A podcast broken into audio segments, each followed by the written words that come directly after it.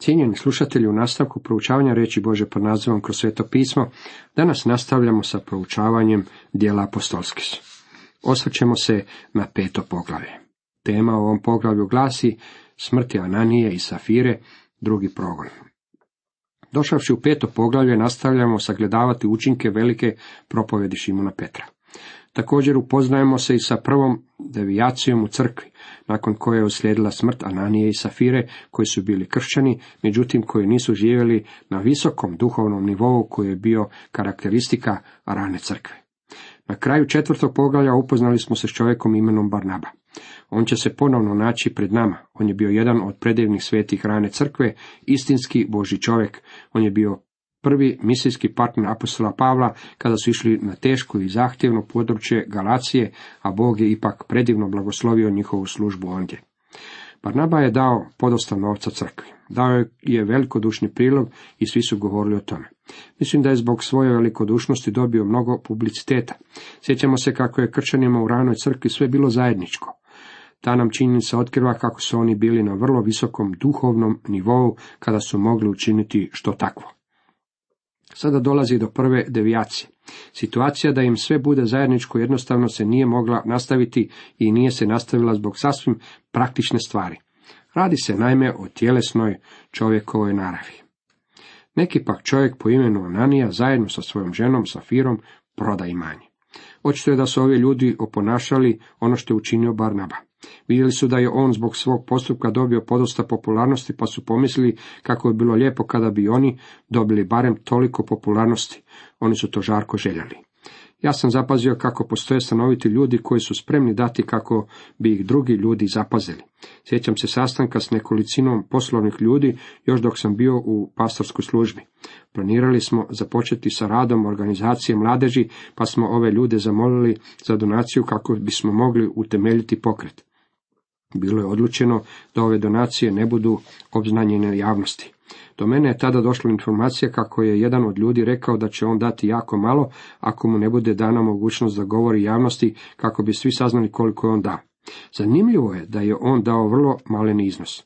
Nakon sastanka taj je čovjek u povjerenju rekao jednome drugome kako je nakanio dati deset puta veći iznos i međutim očekivao da će moći ustati ili barem podići ruku kako bi rekao koliko je dao. Vidite, ponos se i danas nalazi u čovjekove naravi. U tom su se stanju nalazili Ananija i Safira. Pa u dogovoru sa ženom odvoji nešto od otrška, a samo jedan dio donese i postavi pred noge apostolima. Nije bilo ničeg lošeg u tome što su oni zadržali jedan dio novca za sebe. Imali su na to potpuno pravo. Imovina koju su prodali bila je njihova i oni su imali pravo s novcem od utrška učiniti što im je volja. Danas se mi nalazimo u crkvi i pod milosti. Nismo prisiljeni dati nikakav određeni iznos. Neki tvrde kako bismo trebali davati desetinu ili bilo koji drugi postotak. U ranoj crkvi ljudi su davali sve što su imali.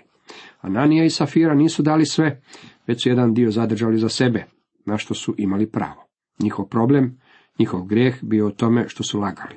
Oni su rekli da daju sve, dok je stvar bila takva da su jedan dio zadržali za sebe. Ja ne volim kada ljudi pjevaju pjesmu o tome kako daju sve na žrtvenik. Nažalost, to čini lašcima ljude koji tu pjesmu pjevaju. Moramo biti vrlo oprezni sa pjesmama koje pjevamo. Obećanje Bogu se nikada ne bi smjelo olako svačati. Ananija i Safira su rekli da su sve svoje položili na žrtvenik, međutim to što su rekli apostolima bila je laž. Petar mu reče, Ananija, Zašto ti Sotona ispuni srce, te si slagao duhu svetom i odvojio od utrška imanja? Greh koji su ovi ljudi učinili bio u tome što su lagali o količini novca. Da je ostalo neprodano, ne bi li tvoje ostalo? I jednoć prodano, nije li u tvoje vlasti? Zašto si se na tako što odručio? Nisi slagao ljudima, nego Bogu. Danas postoje ljudi koji tvrde da sveti duh nije Bog, Svakako ste zapazili iz teksta da je Šimun Petar svetoga duha smatrao Bogom. Prvo im je rekao Ananija, zašto ti soto ne ispuni srce te si slagao duhu svetomu?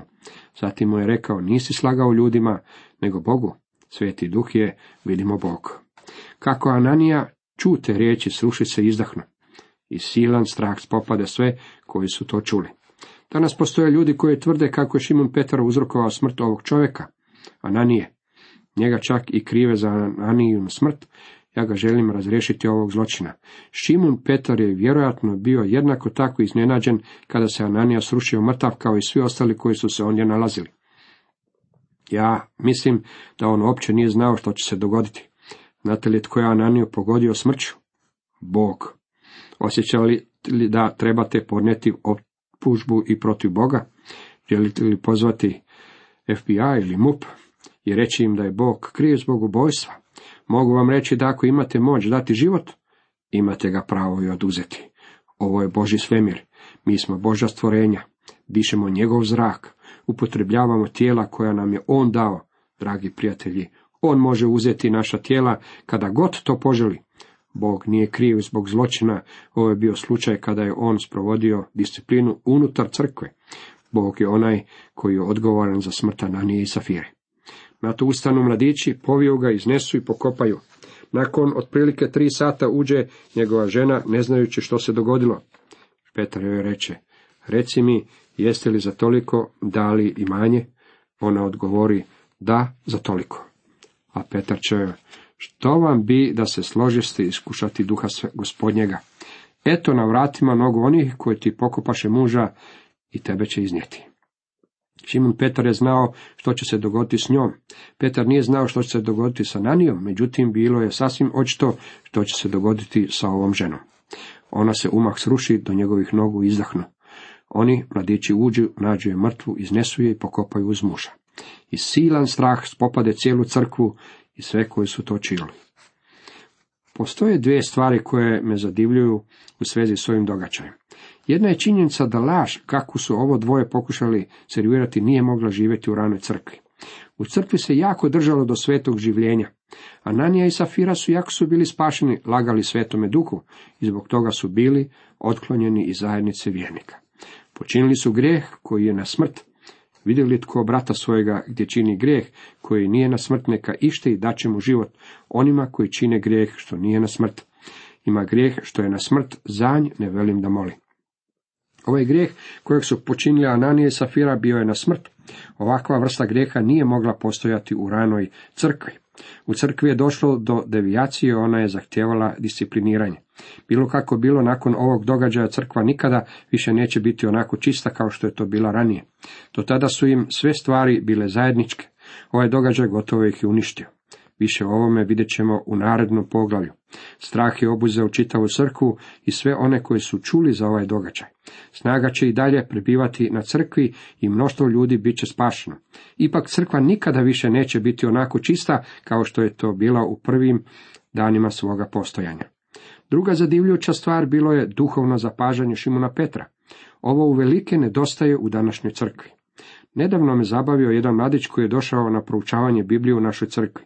Rekao mi je da ima dar razlikovanja duhova i da može odrediti što je istina, a što laž. Zatim mi je citirao jednog najvećih heretika našeg vremena.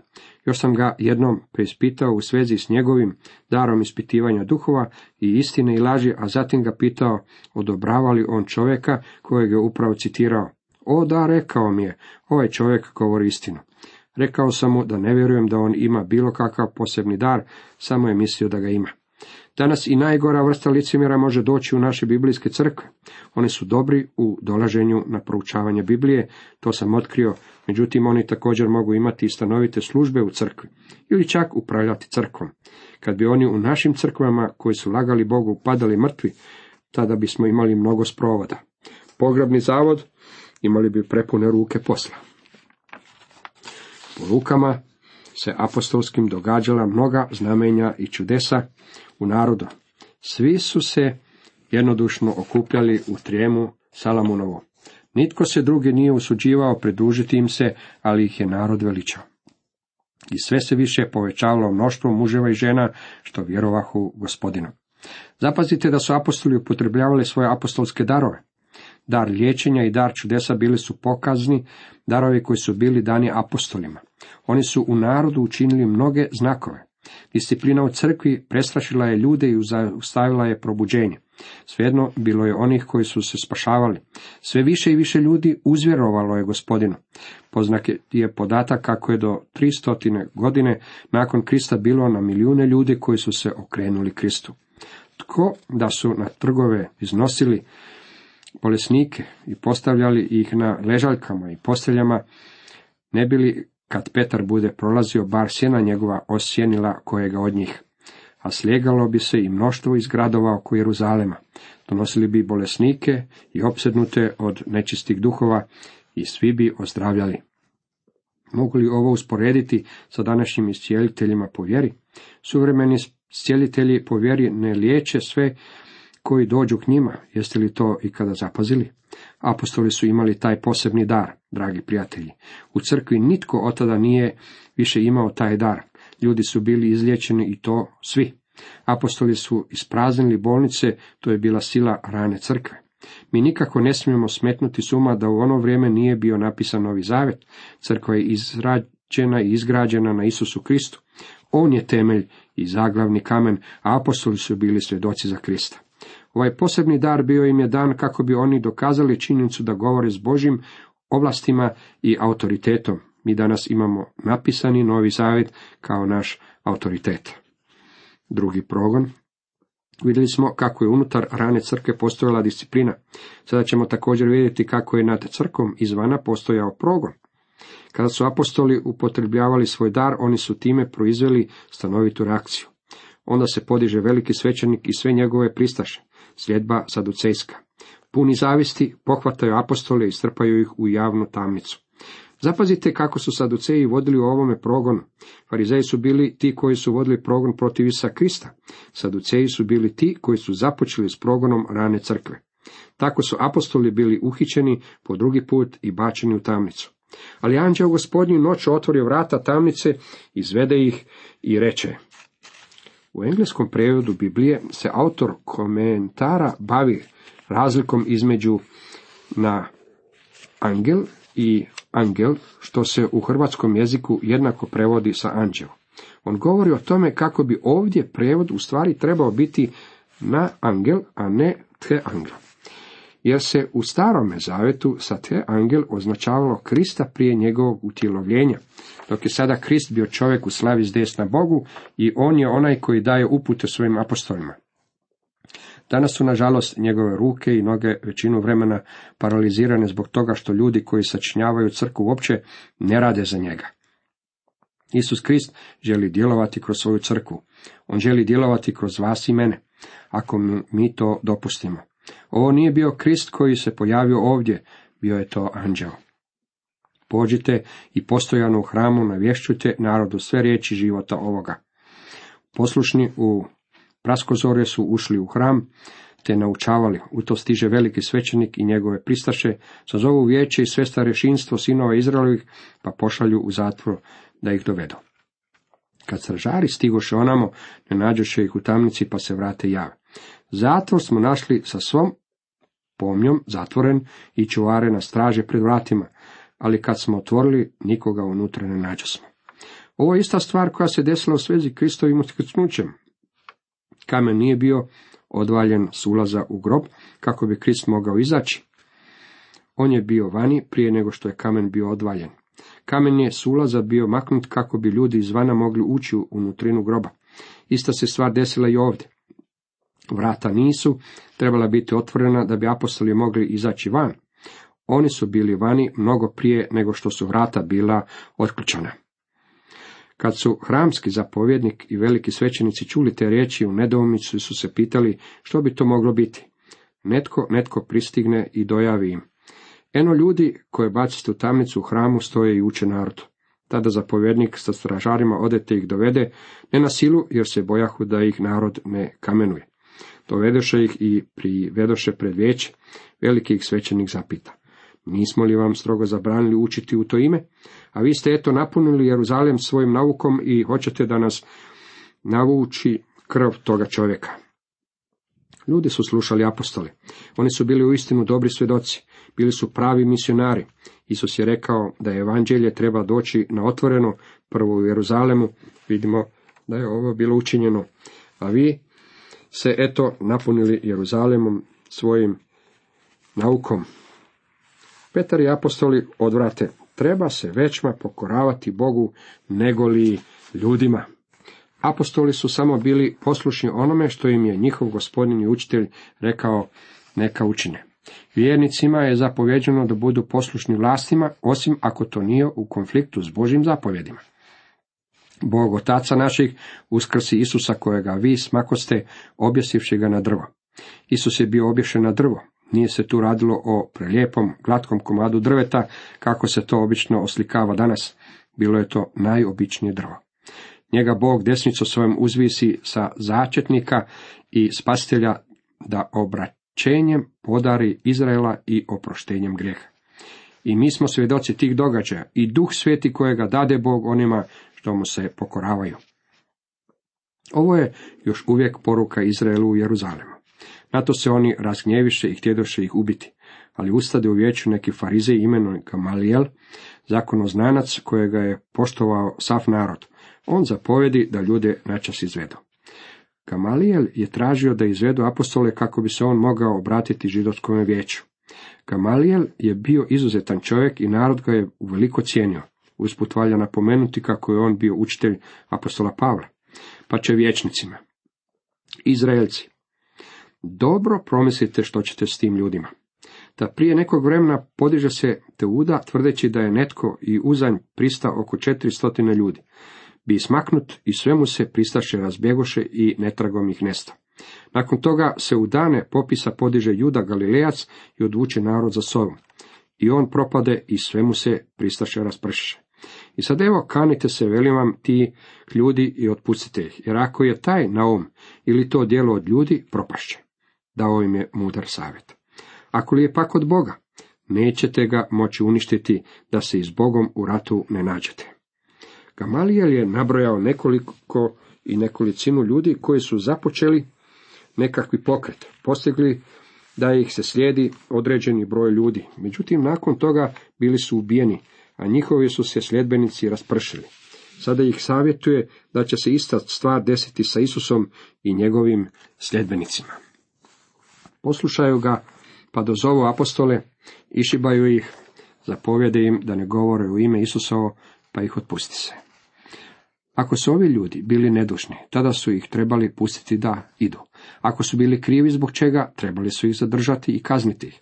To što su ih istukli, zatim ih pustili, bila je žalosna izlika. Trebali su samo malo bolje poslušati Gamalijela. Stvari danas nisu ni malo drugačije. Postoji ona siva linija između kriv i nije kriv. Sudovi danas poštuju ljude nas i puštaju ih na slobodu, dajući im blage kazne. Dragi prijatelji, ako je neka osoba kriva, ona treba biti i kažnjena. Ako nije kriva, treba je otpustiti bez ikakve kazne. Oni pak odu ispred vijeća, radosni što bi jako dostojni podnijeti pogrde za ime. I svaki su dan u hramu i po kućama neprestance učili i navješćivali Krista Isusa. Apostoli su bili uistinu predivni ljudi. Oni su se radovali zbog toga što su mogli prepatiti za gospodina Isusa. Postavili su i nastavili učiti i navješćivati Isusa Krista. Što je evanđelje? To je osoba evanđelje Isus Krist. Imate li ga vi danas? Ili ga imate ili nemate. Ili mu vjerujete ili mu ne vjerujete. Ili je on vaš spasitelj ili nemate spasitelja. To je poruka. Apostoli nisu prestajali propovijedati i naučavati o Isusu Kristu. Cijenjeni slušatelji, toliko za danas.